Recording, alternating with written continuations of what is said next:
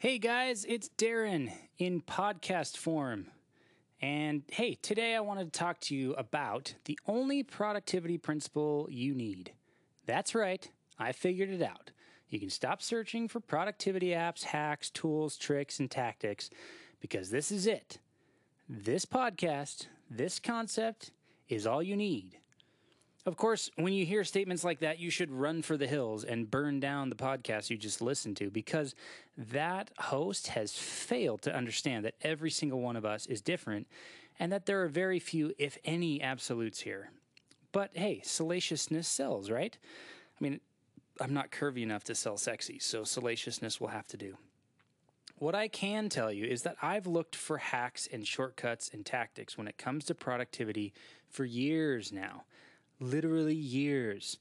It was at least five years ago when I sat down every morning for two months straight, listening to Tony Robbins talk tapes before work, taking notes and waiting with bated breath to hear the magic words that would unlock my productivity and change my life.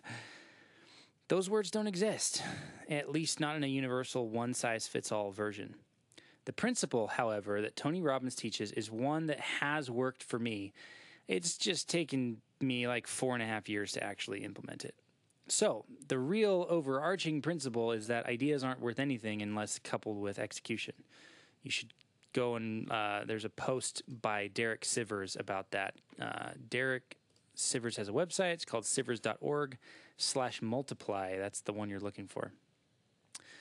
So, here is the recipe for an incredible productivity in your life chunk it down.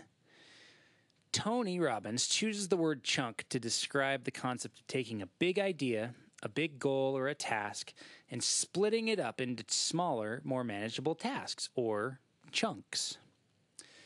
Gary Keller, in his book, The One Thing, calls it focusing on the one thing that you can do today that by doing makes everything else easier or unnecessary. Greg McKeown has a similar, um, identical concept in his book, Essentialism. Even Noah Kagan, who has also spent a ton of time helping people focus on the one big goal and working backwards, wrote a post about quant-based approach to marketing. So a lot of people have written about this and spoken about this and talked about this. But the principle for all of these people is the same.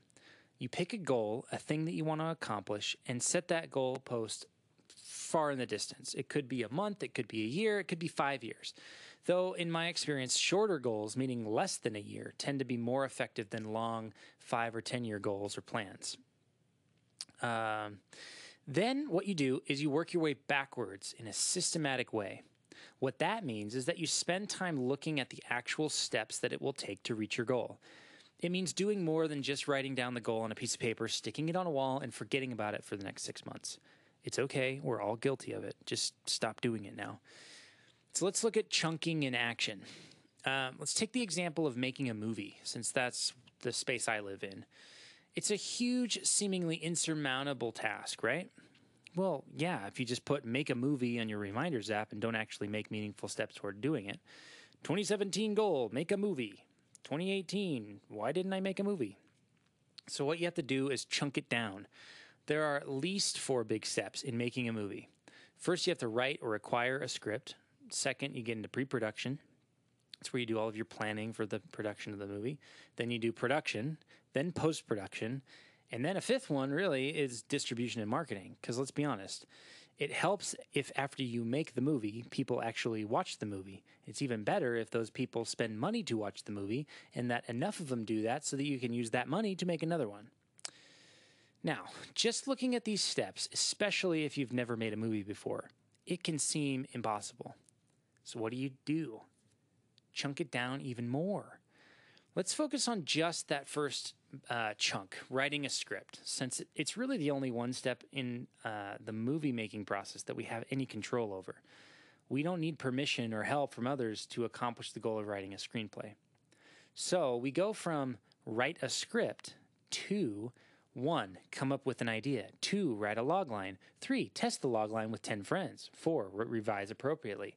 Five, write a synopsis or a treatment. Six, get feedback on the treatment from 10 friends. Seven, revise accordingly. Eight, outline the movie scene by scene. Nine, write act one. 10, write act two. 11 through 13, write act three, four, and five if you're not sticking to the traditional three act structure. 14, take notes on the rough draft and write draft two. 15, send a draft out to get feedback. 16, revise, write draft three. 17, repeat over and over again until you have a solid draft that's ready to go out to cast, financing, distribution, etc. 17 steps? Are you kidding me? No, I'm not. And and each step takes anywhere from 1 day to a month or more. So this process could take anywhere from a few months to a few years. The important reality of this principle is that it applies to every creative endeavor, writing a book, creating a website, or a piece of art, you name it. The big takeaway for me, at least, is that these steps are things you can actually do. Look at a few of the steps again. Write a log line. You could do that in a day. I mean, you could write 50 versions of a log line in just a few hours. What about write Act 2?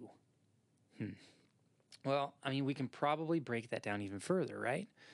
What about write five pages or one scene a day from Act 2? Movies tend to have somewhere between 50 and 75 scenes or sequences in them. It's a very broad stroke I'm painting with here. But that means you could write a draft of a movie in around two months of consistent work. Okay, so many of you already know this. People with larger followings than me, again, have written about it. So why spend all the time listening to me? Because I feel like the thing that we often forget is about how important it is to focus on what we need to do next. The hardest part for about productivity, in my experience, comes when we don't know what to do next. Uh, I mean, this is what all the success or failure hinges on. If the specificity of your goal only goes as far as quote unquote write a book, then what do you do today? Build a website? Start an email list? Find a publisher or an agent? Maybe order 12 books on Amazon for research go back to the website and re, you know redo that landing page. Which one of those actions, if any, will get you closer to your goal of writing a book? The answer is none of them. No, the first thing you need to do is write a book. All of that other superfluous stuff is just getting in the way until you actually have written a book. So, you need to take that goal and chunk it down until you have something you can work on and accomplish today. Today I will write five pages. Today I will write 1,000 words. Today I will make seven sales calls. Today I will design three pages of my new website. Not you, author guy or author girl. This is for someone who's making a website. That's their big creative thing. So here's the approach that's worked for me over the last year or so. I want to clarify the concept a little bit using the terms macro, micro, and task. The ultimate macro is the big goal, the one thing you're shooting for. Write a screenplay is a macro. You know you've succeeded once you have a stack of 120 nicely bound pages sitting on your desk. The macro, however, isn't something actual actionable, so you have to break it down. The list of the 17 steps above or earlier are a combination of macro, micro, and task level steps. Macro, write Act 2. A micro, outline a movie scene by scene. A task, today I will outline five scenes. Are your creative brains ready to explode yet from the rigidity of this concept? Well, good. You're going to have to break yourself of the idea that creativity just happens when you're inspired, that great works come about through serendipity and raw talent. That's all BS. There are countless examples of authors, screenwriters, artists, comics, and more that have written about this process. I would check out Deep Work or So Good They Can't Ignore You by Cal Newport if you want a deep dive on that concept. Now, in my experience, the inspiration comes after I've already sat down to work. It's after I'm in the zone, which never happens unless I've plunked myself in front of my computer and started typing. We have to put in the effort to get started first. The times where I've found myself sitting in front of a blank screen, waiting for the muse, are the days that I haven't planned out what I need to accomplish that day. The muse never shows up, and those days tend to suck. The days that I get into a state of flow are the ones where I have an extremely clear view of what I need to get done that day. Then, so what I do is I put that task into a very visible place so that I can reference it easily as soon as I sit down for work. It can't just be hidden in a notebook unless your process is to sit down, open the notebook, and start working on the task that you wrote down earlier. I've never written a screenplay in a single crazy spurt of inspiration. I have, however, written a number of screenplays, each a little differently over the last eight years, but with one thing in common writing pages every single day until it's done. It's the same process uh, with the book that I wrote, the same with blog posts that I write, the same with short films and work for clients that I do. It's how creative work gets done.